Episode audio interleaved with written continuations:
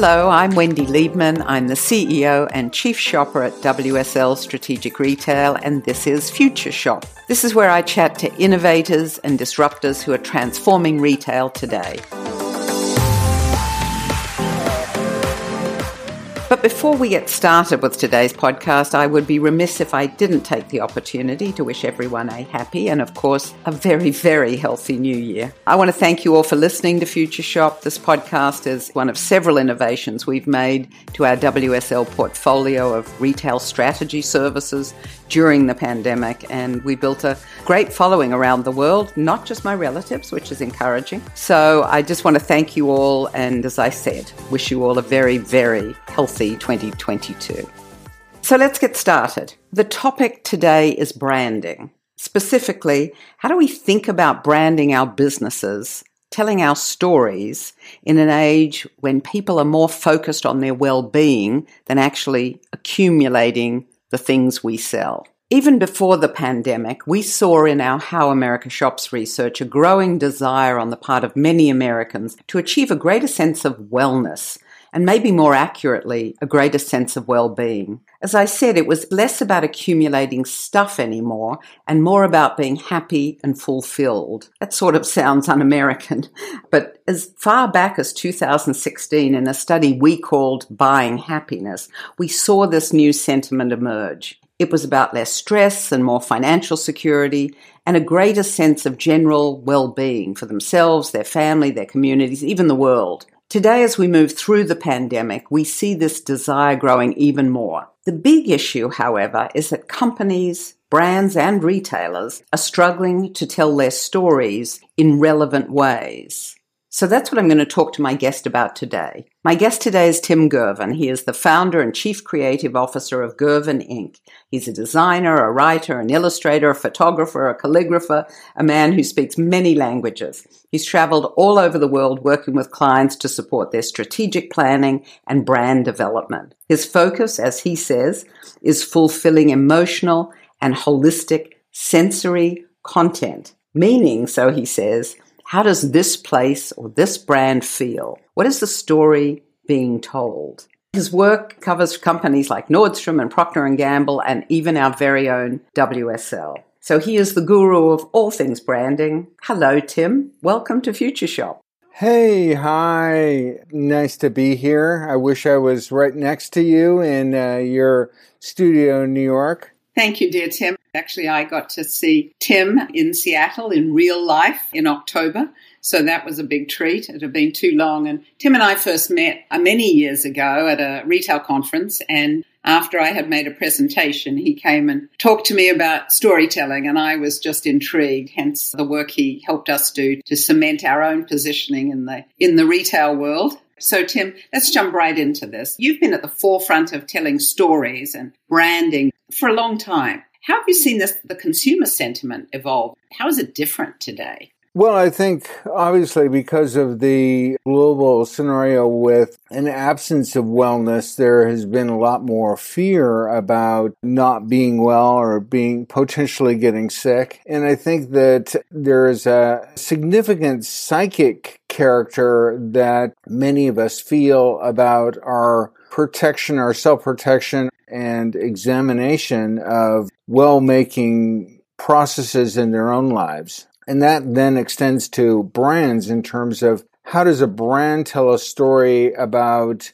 being able to improve someone's immunity or someone's healthy outlook or better worldview in the context of this crisis that we've all experienced over the last year or so.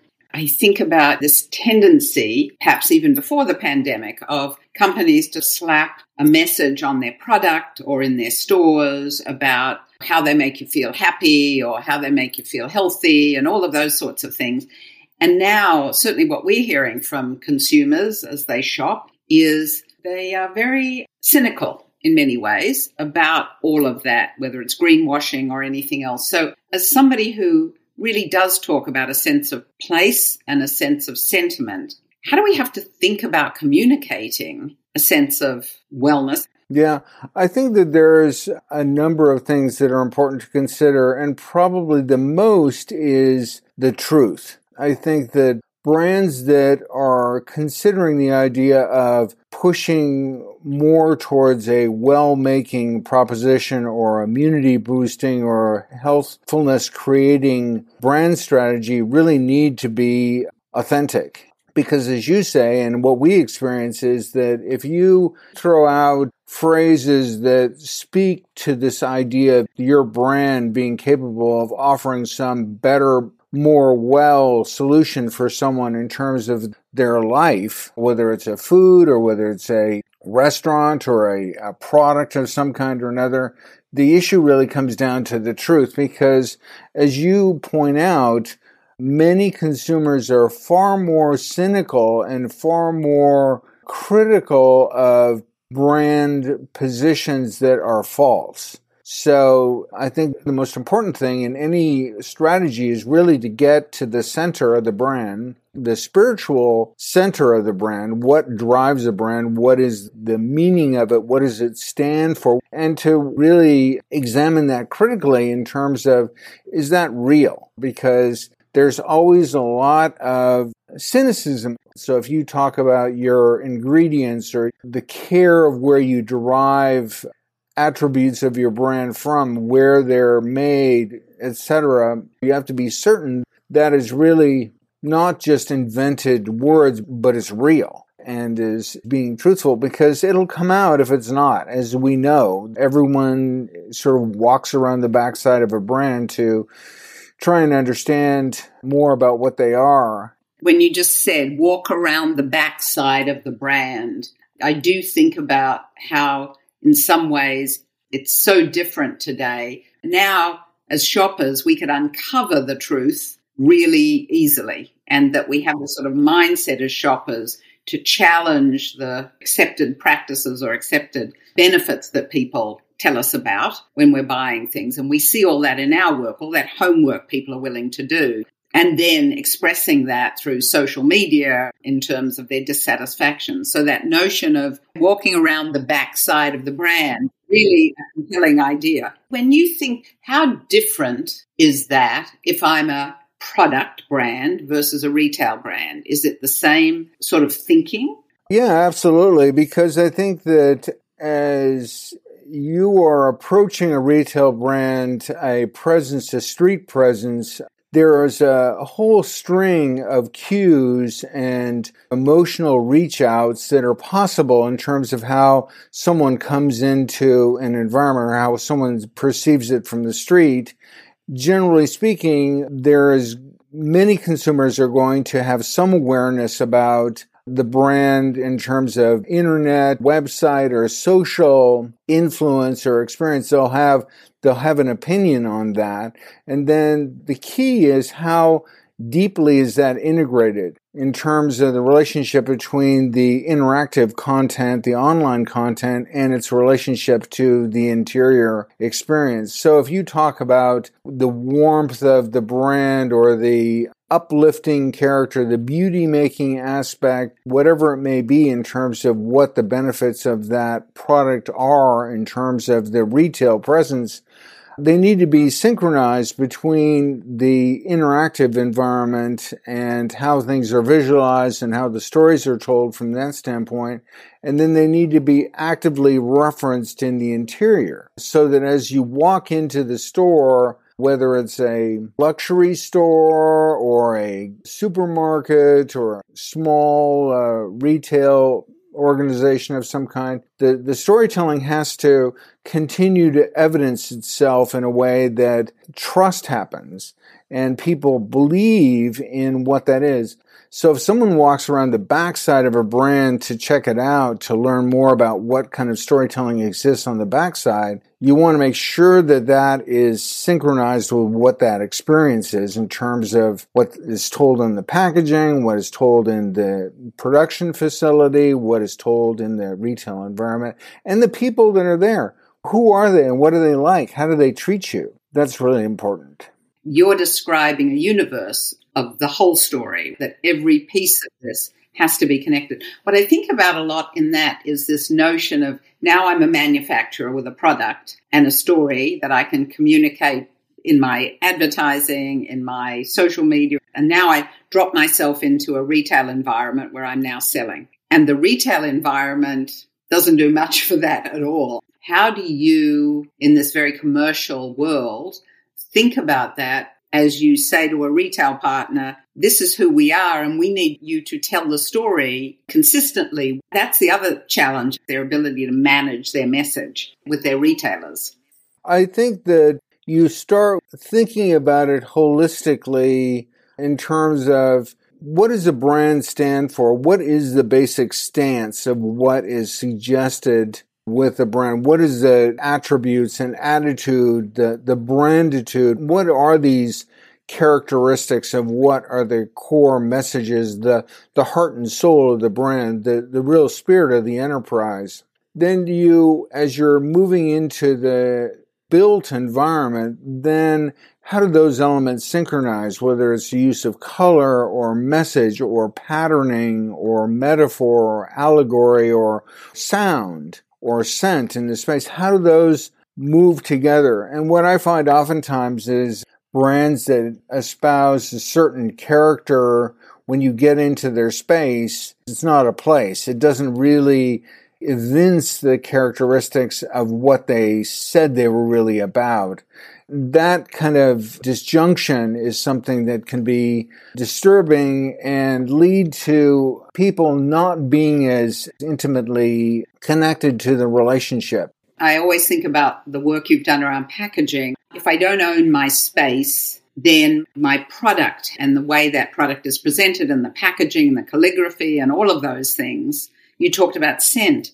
All of those things have to do a lot of work to ensure that when I, Wendy, walk up to the shelf or go online and click that the story is told from the product, that at least it uh, shouts that out more effectively if I can't control my selling space. Is that something you see? Yeah, I think that uh, there's a Japanese word which is tsutsumu, and that means the wrap, the wrapping. It also ties to the idea of the gift and what is the gesture between a person to a person in terms of the gift of a carefully wrapped object. But in a way, for me, that really links to layering and storytelling. You know, what is my relationship to you? and what is the story about me and how do I share this story with you. And so when you think about the degrees of experience that can happen with the purchase of a product, the whole store is going to either tell you a story about the brand or not. And in a way, store design and packaging design are almost the same thing. They're really just scales of package. And so you're really looking at how do you bring those two together as well as the plethora of online experience potentials? How do you weave them together so it's a seamless synchrony or tapestry of expression that is very carefully uh, managed? I can see our some of our packaged goods clients listening to this and saying, you know, it's a toothpaste. It's a, you know, soup, it's a beer, it's a whatever, and we're selling it on somebody else's shelf. And how do I do this? How do I think about that? Are you seeing companies that do really good jobs at that? Package more packaged goods, mass distributed brands that do a good job at that?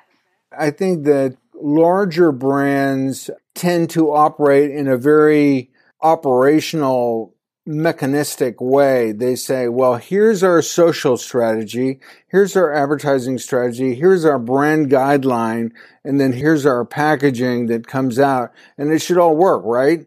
But I think that uh, one of the things that's really important is to think about that human connection and how if I'm buying a certain brand of toothpaste, is there some way for me to connect with that emotionally? Is there some story that ties me to a person or a team or a vision that is more than just pushing another product on me? There's something deeper to what that is.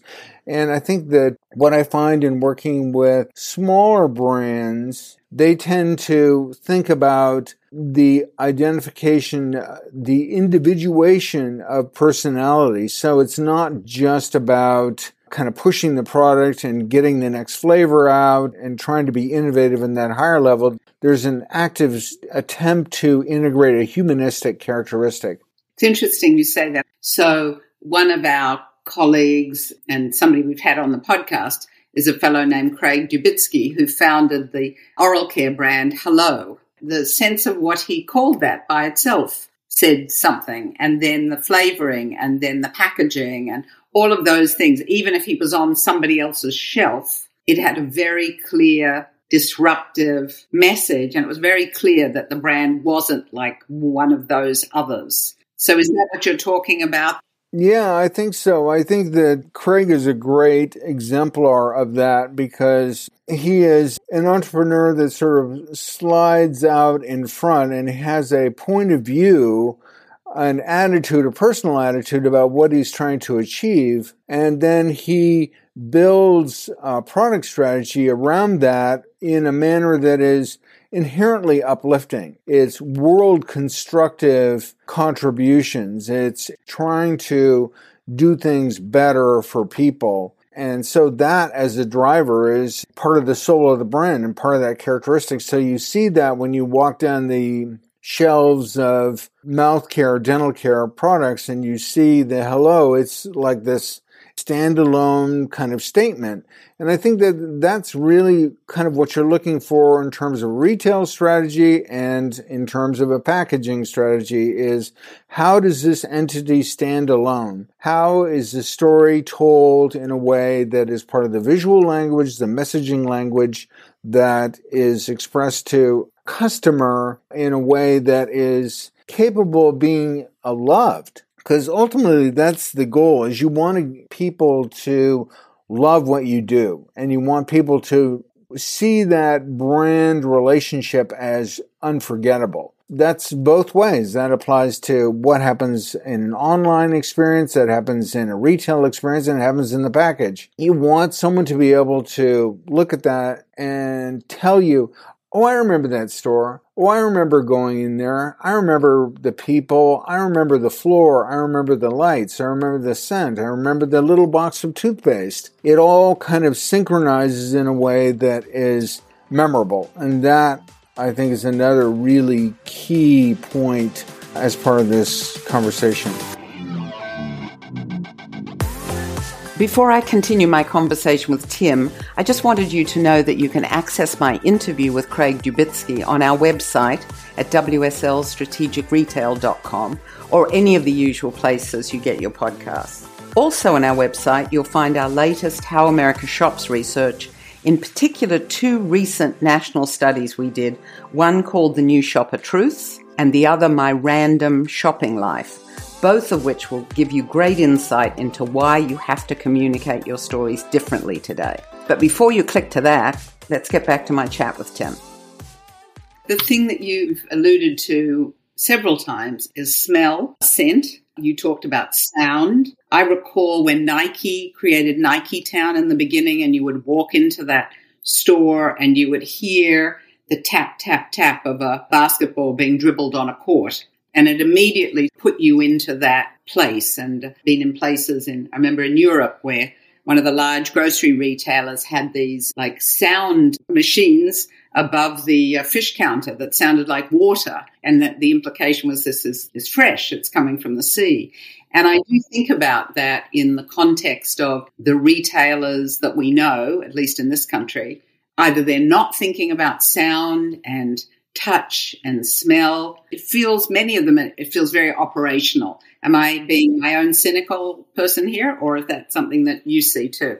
Oh, I think that the challenge is that oftentimes what happens is a brand, there'll be a, envisioning of a brand and there'll be the core sort of heartful beginning of it in terms of a higher ideal and a principle.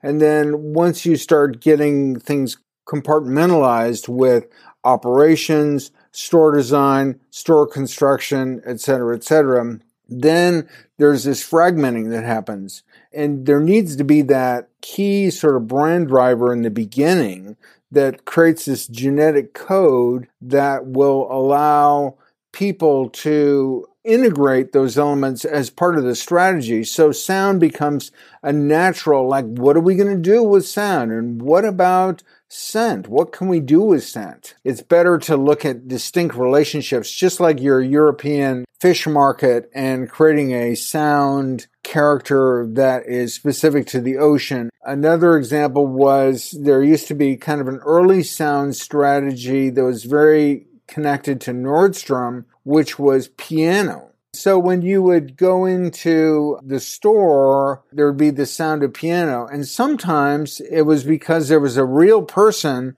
playing the piano in the store. And sometimes it was uh, modeled sound that was was created, but you start creating these tiers of how people can psychically connect with the memorability of a store. Like, what was it like? What was the feeling? What did you remember about it? And the more senses that you touch, pardon the pun, the better chance you have of being able to look at a way in which people remember things. So, as I think about this, in a world, certainly in this country, where so much of retail has become fairly commoditized, big chains, even if it's a department store, big chains, big number of stores, and efficiency has become so important in all of that. What are the skills I have to have now if I'm a, either a brand marketer or a retail marketer or a retail design person. I mean, how you were talking about this integration. How do we think about that when we train talent today? I think that one of the, the pieces that's very important with training is that there needs to be a leader. There needs to be someone who is out in front, who is driving the strategy. Not that they're above, but they're simply in front. And so its core that there has to be some emanation from this leadership that is clarified in the teams that are involved that they understand what the story is. They understand the idea that the store has been designed as a multi-sensate proposition and that it is intentional to create this sense of embracement that people will develop a relationship with the brand you see in these big companies, whether they're retailers or manufacturers, their mission on the wall, all of those sorts of things. And as you were describing this, I was thinking, actually, you need to walk in the door in the days when we'll walk in the door one, one more time. And you need to, what does it smell like? I was just thinking about what does WSL smell like? And you said that to us when you were doing our own branding work. It was really sort of understanding the touch, feel, sentiment of the brand as I think about training teams, whether they're brand teams or R&D teams or packaging teams, sales teams. How do they tell these stories now when consumers and shoppers are looking for a much deeper meaning in their lives that isn't just about your teeth will be whiter? I think that again, it's about the layering of that process and you need to be able to allow someone to grasp the bigger character of a retail environment or the brand storytelling of a place in just a scan of the environment just as they are looking around they can they can get a core feeling but then as they move into different areas as they move through this procession this journey uh, which i know is an overused phrase this wander then what do they discover? What do they see? What are the tiers of that experience that they can uncover? That's part of how that journey works. You know, you make me think we've just finished some new research that we're actually about to publish imminently. And it starts to define more accurately on a national survey basis what shoppers are now telling us about what they want from their stores. They want happy places and they want fast places. Now that they can order online, click and get the sort of things on the list off the list, pick it up at the store at the curb, they regularly park the car and then go into the store. Now, sometimes it's because they forgot things, but often it's because they now have time to experience things. So, what you're talking about and the nature of the overused word journey really resonates a lot because now people are saying, okay, yeah, yeah, yeah, I got it. I got the, why am I sticking on toothpaste? I got the toothpaste. I got the soda. I got the diapers. I got all that stuff. Now I'm ready for X experience or X category that I want to find more out about. So it feels like what you're saying now is even more important than ever because the store still matters, but it's not the store about just pure efficiency. I do think that what I find in the people that I communicate with is how do you tell the story in a way that's deep enough that it resonates at a deeper level? So that means that you need to proceed into the brand and define what those key activations are. What are those sort of spark points in terms of what that brand can be about? And authentically look for ways in which those can be manifested either in the packaging or in the store or the website. Well, that's an incredibly inspiring way to think about all the ways we deliver, whether it's a company like WSL or it's a big global brand or it's a little or big retailer. That's messaging is more important than ever as we see the changing values that shoppers have and the huge expanse of places people can buy goods and services that that need to craft and manage and build brands and tell stories really does have an even stronger role to play today. And the sense of well-being does come from our ability to touch and feel and connect with these sorts of stories. So I can't thank you enough. It's always great to see you, always a pleasure. And I look forward to seeing you on the other side in 2022. Yeah, absolutely. I hope it's helpful. As Tim said, it's all about telling our stories in relevant, honest, and truthful ways. That's certainly our mission in 2022. Yours too, I hope. So, again, from all of us at WSL, we wish you good health and well being in the coming year, and we look forward to seeing you in the future. Cheers for now.